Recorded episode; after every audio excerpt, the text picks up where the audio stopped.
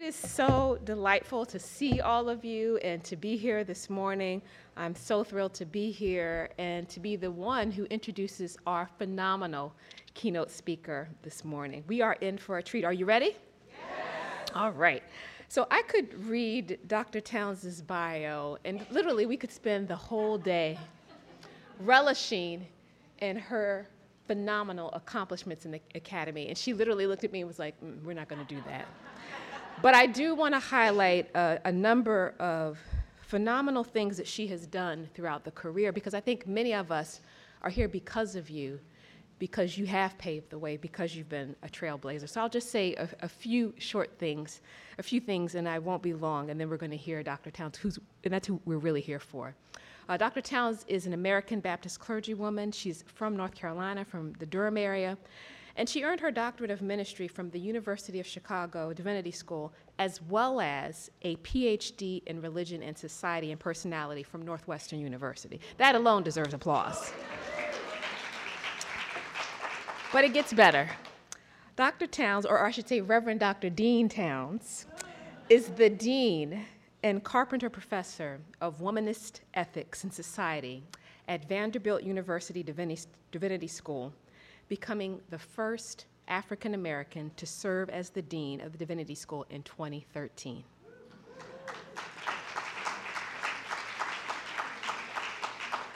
She is the former Andrew Mellon Professor of African American Religion and Theology at Yale University Divinity School, and in the fall of 2005, another first, she was the first African American woman elected to the presidential line of the American Academy of Religion. In addition, she was the first woman and the first African American to serve as a dean of academic affairs at Yale Divinity School, where she was the Carolyn Williams Beard Professor of, or I'm sorry, she was the Carolyn William Beard Professor of Christian Ethics at Union and a professor of social ethics at St. Paul School of Theology. She has written a number of books, towering, uh, groundbreaking books, including Womanist Ethics and the Cultural Production of Evil. She has been the editor in chief of a number of essays, and she co edited most recently Womanist Theological Reader, Womanist Theological Ethics, a reader done with the late Katie Geneva Cannon and Angela Sims. She continues her research on women in health in the African diaspora in, the, in Brazil and the United States, and she was elected in 2009 as a fellow in the American Academy of Arts and Sciences. She just ended a four year term as president of the Society for the Study of Black Religion. And before I take my seat, I'll just say on a personal note Dr. Townes is a towering figure to all of us, but to me personally, she was one of the people who encouraged me and motivated me to stay the path when I was pursuing my PhD at Columbia University. And then ultimately, I did my postdoc here at Princeton Seminary, and it was because of trailblazers like her who inspired me. So, everyone, please join me in welcoming our keynote speaker for this morning, Dr. Emilie Townes. Good morning. It is a delight to be here. Um, I usually don't let my faculty and staff and student body know where I am when I'm not there, but they somehow found out. And um, they thought it would be okay that I come and join you for this conference. And I was glad they thought it was okay because I knew it was okay. So it's good when things line up that way. The title of my talk is Embodied Leadership. Embodied Leadership. What helps folks know how, and more importantly, what to look for in living? What brings the past into the present and the present into the future so that we remember we are a people in time and of time. And nothing we do puts us outside of time. And this is important because we can never get away from the history that has brought us all here, even if we do not know it. because it is dangerous to be in a position where we cannot remember what we never knew. And then go on to repeat well worn atrocities and failed strategies instead of building on the past while remaining mindful that building on the past is different, very different from succumbing to romanticized, colonized, ghettoized appeals to the past that keep us, stretch, keep us from stretching into a tangibly better future. This morning, I want to engage the conference theme, Leadership in a Time of Division and Fear, because I think it is a bold move to try to talk about leadership with all that has been going on in this country in our churches, our religious bodies, and ourselves. Leadership, that notion that we must try to remember the preciousness of life and living and the ways that we live in the aura of grace as embodied people who have within us the holy and the erotic as God's grace holds us into creation. For me, this remembering involves wisdom, and not only the wisdom I learned from the old black folk who helped raise me, but also what I've learned from literature. As some of you may have heard me say before, throughout my life, I've always learned a great deal from writers and poets. I speak primarily of those who do not deal with dense theoethical discourse and reflection but writers like Toni Morrison, James Baldwin, Tina McElroy Ansa, Alice Walker, William Faulkner, Ernest Hemingway, Anne Rand, Carson McCullers, Gabriel Garcia Marquez, Jorge Amado, Chinua Achebe, Nikki Giovanni, Robert Frost, Sonia Sanchez, Nikky Finney, Thomas Glave, Elizabeth Alexander, and the list goes on you'll notice a slight southern bent. Their ability to turn the world at a tilt, just so, to explore our humanity and inhumanity, challenges me in ways that theories and concepts simply don't. As a child, I was transported to Troy by Homer and devoured all I could about Greek and Roman mythology. The idea of God seemed quite novel to one who was growing up on Jesus loves me, this I know. Apollo and Athena took me out of my daily musings on Jesse Helms and fire hoses and white folks spit. I could enter through Homer's prompting a different time and place where I learned that maybe the holy could be capricious and not always stern. So let's begin this journey this morning by appealing to Toni Morrison's image of the dancing mind. For Morrison, she says, there is a certain kind of peace that is not merely the absence of war. It is larger than that. The peace I'm thinking of is not at the mercy of history's rule, nor is it a passive surrender to the status quo. The peace I am thinking of is the dance of an open mind when it engages another equally open one, an activity that occurs most naturally, most often, in the reading, writing world we live in.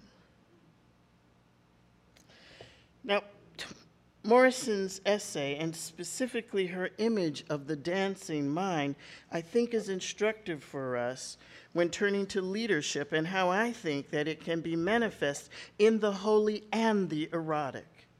I'm fairly sure that there are not many leadership studies out there that appeal to the holy and the erotic, but that is precisely my point.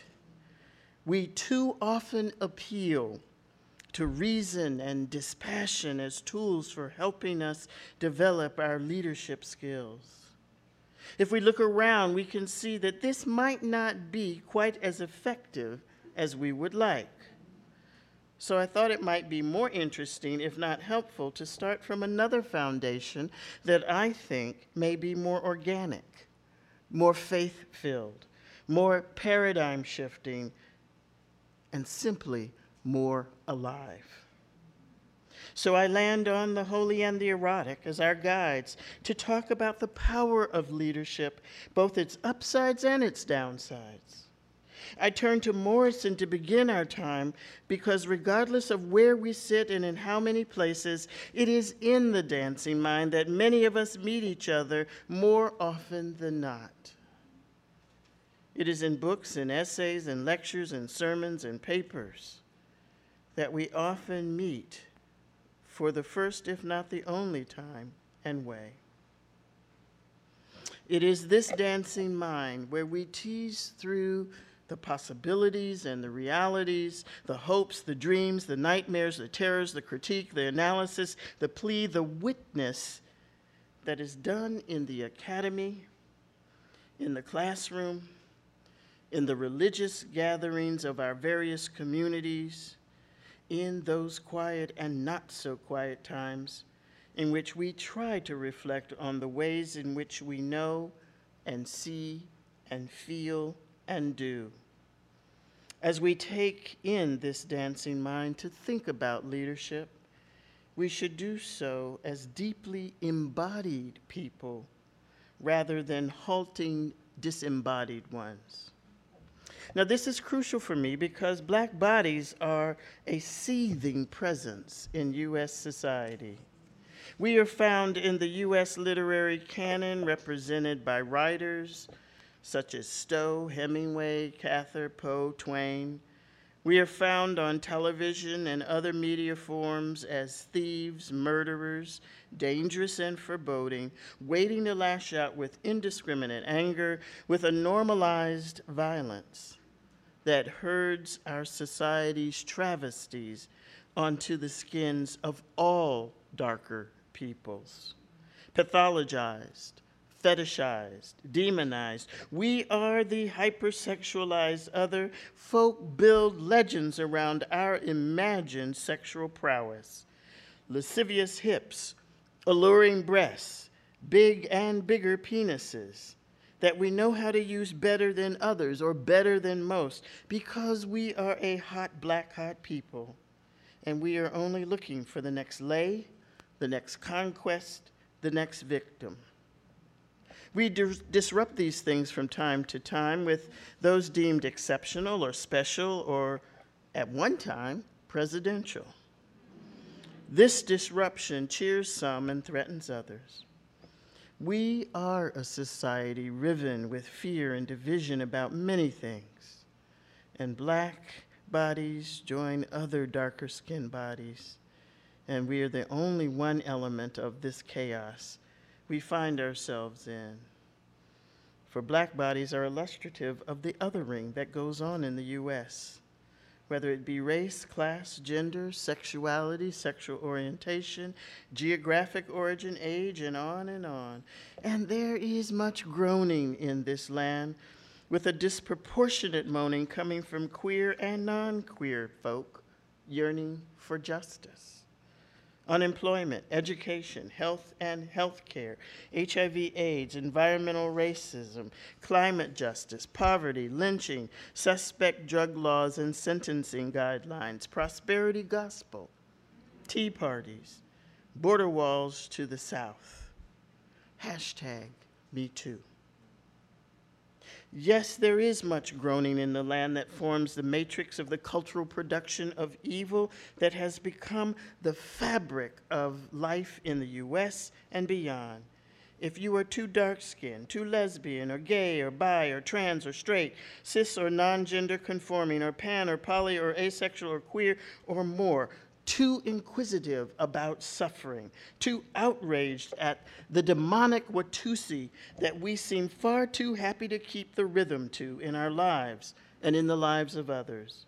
And if we are not careful, we will develop a haute couture of venom and despair that may feel like a faithful response to evil, but is really only driving nails into the coffin of bitterness and brine. That is far, far away from the new heaven and new earth that should be the vision that drives us to live a life of joy that fills our lives with work, with vibrant possibilities, rather than stultifying realities. So, given the cartel of evil we deal with today, I focus on a disruptive something as a window into this cultural production of evil and perhaps one way to eradicate it leadership that is grounded on the holy and the erotic. You see, my bias is that it's not very helpful to try to put the holy and the erotic in opposition to one another. The conjunction and marks the joining of these two things that I think of as natural dance partners with each other. The holy expresses both radical transcendence and radical immanence in coming to know the power of the divine in our lives.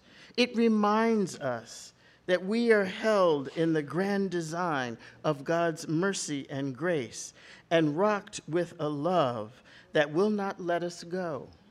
The erotic expresses the passionate engagement we must have with life as disciples of the holy the divine. It reminds us that we are to live life fully engaged with the world around us, its rhythms, its hopes, its disappointments, its promises.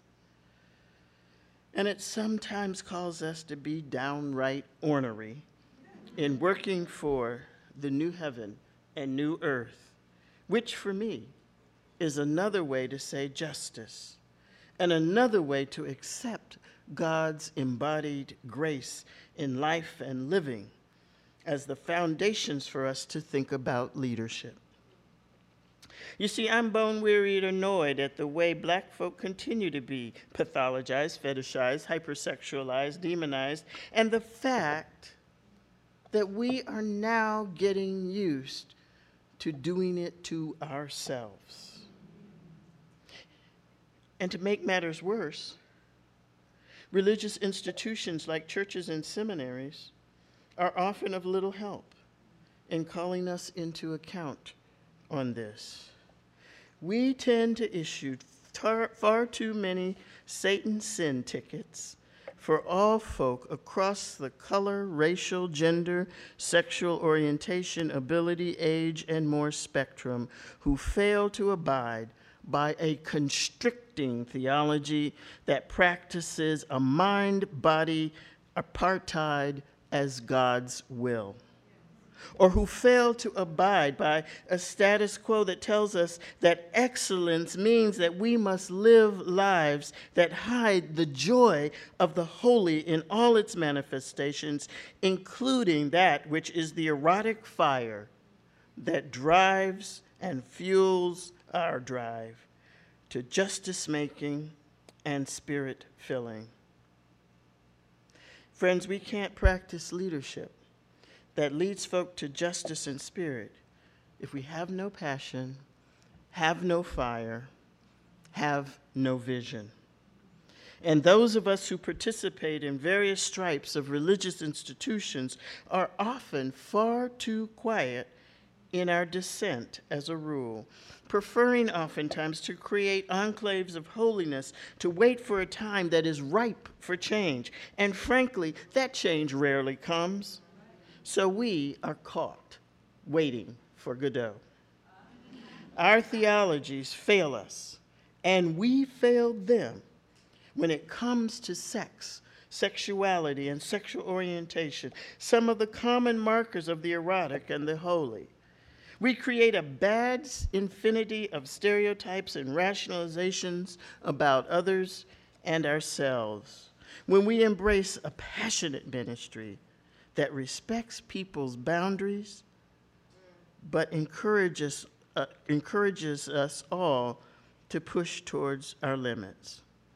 Because as feminist ethicist Bev Harrison used to remind us, we always stop too far back from our limits. We rarely live our lives up to our limits. Where creativity is a strategy and not just something we turn to when we have exhausted our reason and rational selves, when we know the center while living on the edge. So I try to recognize that the dominant theoethical discourse I was taught is often not a very usable theological resource to combat the gaps, silences, omissions, ignorance, fear, celebration, joy, ecstasy that is a part of all of our dramas of deeply embodied leadership. Because what we do not know, what we cannot comprehend, what we cling to as truth and knowledge is often based on a withering ontological panic that morphs into terror, and it is a pasteboard of this terror that carries the broad strokes of bombast, hatred, and sanctimonious pomposity. We must refuse in our life and work to accept this not so theological, not so ethical, not so spiritual stance that asks us and tells us and demands of us that we view our bodies and spirits as separate and antagonistic and unequal.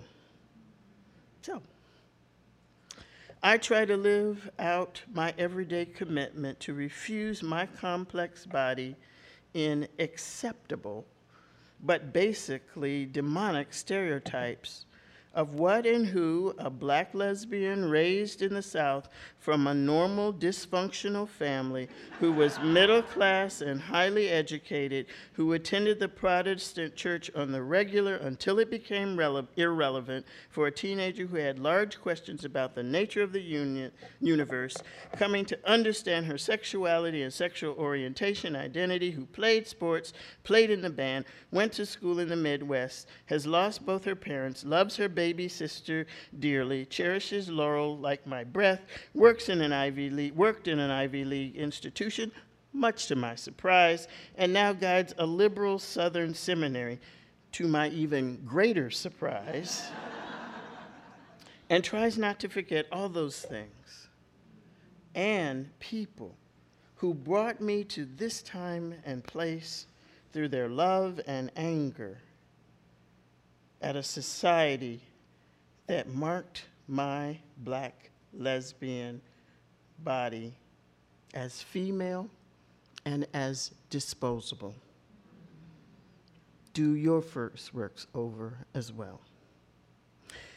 Hence, let's refuse to perform a heteronormative drag show that encourages others to do so in their lives we must resist accepting minstrelsy as rigorous leadership or engaging in comic skits of learning or variety acts of buffoonish ideas or music and dancing that obscures the breathing heart of deep engagement or researching, teaching, advising, preaching, or writing in inept caricatures that bear little resemblance to thoughtful or wise reflection or faithfulness.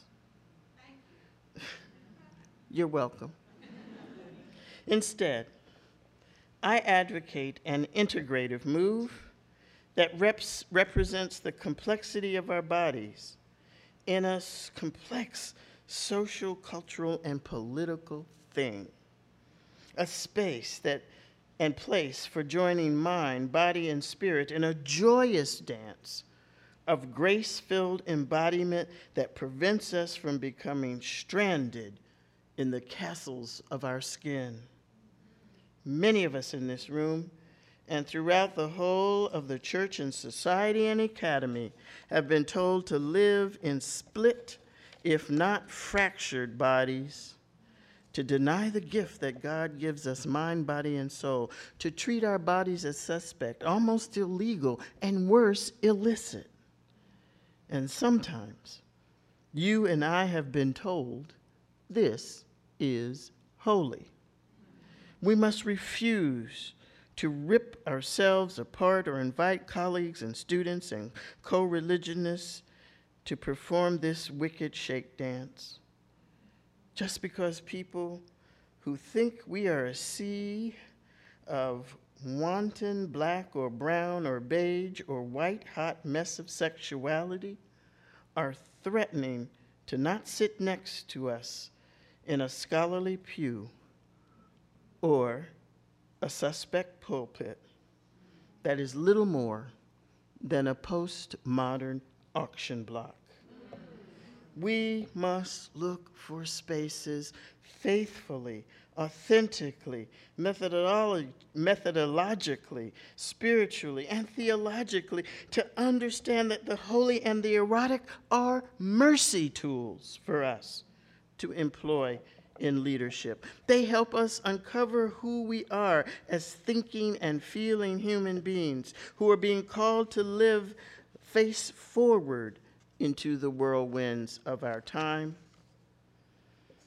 So, with a liberative, hard edged moral framework, it is possible to call abnormative theology and religious stances into question and challenge our churches to live the love we proclaim and the grace we need, the hope that sustains, the spirit that encourages, the justice that is the new heaven and new earth.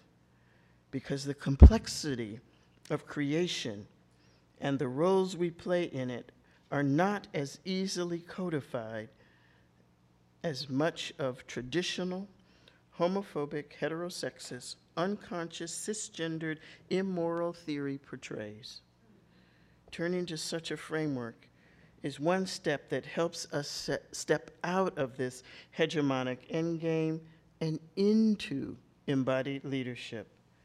For it provides us with a series of windows into our individual and communal memory as people of faith that can then help us challenge our assumptions and perhaps even our values as they are placed into a wider playing field with the assumptions and values of others. In short, I am arguing that we do our first works over rather than live and practice a scholarship or witness that specializes in being the doo-wop pom-pom squad for the cultural production of evil. And it is easy to fuel this fire with the inept theologies we live about the holy and the erotic. We must do the work our souls must have, our intellects must have, to stop a fantastic hegemonic imagination that has all kinds of queer folk performing physically and intellectually impossible sex acts that not even Cirque du Soleil could do we imagine an imagination that circumscribes love and loving into the domains of folk who think like us, worship like us, look like us. That is then placed within an evil matrix of ableism, racism, sexism, classism, militarism, ageism, xenophobia, and more, and then has the nerve to say that this is orthodoxy, when it really is little more than performance anxiety gone wild. This is the discipleship and scholarship of death and destruction that is so terrified of the complexity of existence that it shapes answers before even hearing the questions. It crafts reading lists that look like the high side of misery It sanctions curricula that believe it's a good thing to segregate the mind, body, and spirit. It rolls over and plays dead when faced with disasters, natural and human made. It tries to respond to life and living, but spends too much time primping in front of funhouse mirrors and asks, Don't I look good? So, my challenge each and every day is to try to refuse to be part of the division and fear that seems to be running rampant most days, and instead be about the business of practicing embodied leadership that is not terrified of the curve of our hips, the arch of our backs, the slow swing in our walks, the glide of our fingers, the fire in our eyes, the coil of our hair, the deep moans and shouts of our ecstasies, the bo- bottomless welling cries of our sorrows, the slow bend of our smiles, the precision of our minds, the sass of our talk. Not terrified of our bodies that carry our past, our present, our future perfectly and imperfectly. And as the old black women who used who raised me used to say about such things, mm, mm, mm. well, too much of what we do in the academy and in our religious homes seems like we have drunk the Kool Aid of abstraction and rationalism as its first and last moral and theological move. What we need is more courage in our various leadership styles because God talk has become unimaginative, boring, and scared of its own shadow. And this makes it and us dangerous. Because rather than challenge and prod the dailiness of the ways we practice, study dehumanization, and shy away from life giving dynamic of the holy and the erotic, we often reify our flight by rubber stamping timidity in the face of systematic evil such as heterosexism or ageism or ableism or ethnocentrism as holy rather than blatant false witnesses. It is vital that we allow courage rather than fear or timidity to hold us as we craft the leadership styles we need in an environment that often refuses to recognize, value, and respect the various forms of embodiment we live in. We need to be more than disembodied talking heads that often rehearse a tradition of religious sterility. We do not need more scholars and scholarships, preachers and sermons, activists and strategies that behave as if the world is a giant object lesson and a playground for us to test our ideas as if we all are like protozoa allowing courage to guide us in the work we do as people seeking to live fully into embodied leadership helps us measure life by the possibilities rather than our terrors. Courage is part of the way we come to know God's way in our lives with an ever ripening richness so that we do not succumb to fear and the status quo because we are not called to be the poster children for the status quo, but rather we see division and fear as something we work through and with. For fear can be a good and healthy marker for us that something is amiss, and we do need to proceed with caution.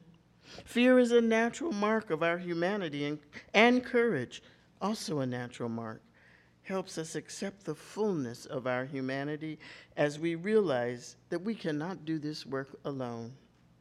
And any theological notion that suppresses fear and mocks courage, any doctrinal move that feel, feels that the questioning, the dancing mind is a threat to God, is most likely a pitiful wasteland that consecrates blindness as faithfulness timidity as love, and arrogance as hope. So, according to Morrison, the dancing mind requires, as she says, an intimate, sustained surrender to the company of my own mind as it touches another. And then she goes on to encourage us to offer the fruits of our imaginative intelligence to another without fear or anything more deadly than disdain. It is a move toward intellectually and spiritually dancing into a new future, a more robust, a more relevant church that is more vibrant, more life bringing and giving, more welcoming, more humane, more alive with possibilities that engage others and ourselves, and yes, a place and space of embodied leadership as we live our lives in the holy dance of spinning out erotic creation. Ultimately, it is a place and space of deep joy. So rather than looking for happy, I am looking for joy these days. Joy helps me see that a more robust, happy helps me see that a more robust future is possible. Joy gives me the fire and insight to refuse to give up on making that future real. Happy gives me a lens into the hope for the world. Joy pulls me, gooses me into not settling for far too little in my life and witness. Joy helps all of us stretch into the ministry and scholarship that God calls all of us to. To celebrate the spiritual gifts we've been given, to walk around in them, to sit down and play with the holy sand God has given us. Joy refuses to let us live our lives in the past tense. Joy dares us to live a deep spirit and spirituality. Joy dares us to live justice. Joy takes us out of the folds of the old wounds that make all of us perform unnatural acts like any of the isms. Joy means creating communities that are bodies of hope and righteousness that spit in the face of the cultural production of evil, even if it's not ladylike to do so. a community made up of folks like Miss Rosie across the street, Miss Montez round the corner, Cousin May down by the juke house, Mr. Press over at the barber shop, Miss Gear who ran a beauty parlor out of her home, Miss M.O. Sneed Lee who taught generations of children to read, do plus ones, and not kill themselves on the jungle gym, Mr. Butler who taught generations of children to love math and science through rhymes and counting games, and then took you fishing on Saturday mornings and didn't care if you didn't catch a thing. Joy that takes life, like, and turns it into love, takes care and turns it into passion, takes concern and turns it into commitment. Joy it's what gets God up doing a standing ovation in creation. Because regardless of how tough it gets some days, I am encouraged to live my work with others with joy that comes from an embrace of the holy and the erotic, and to remind myself that I want to be a very old black woman when I die. Because dying of old age is the ultimate holy and erotic womanist move. Thank you.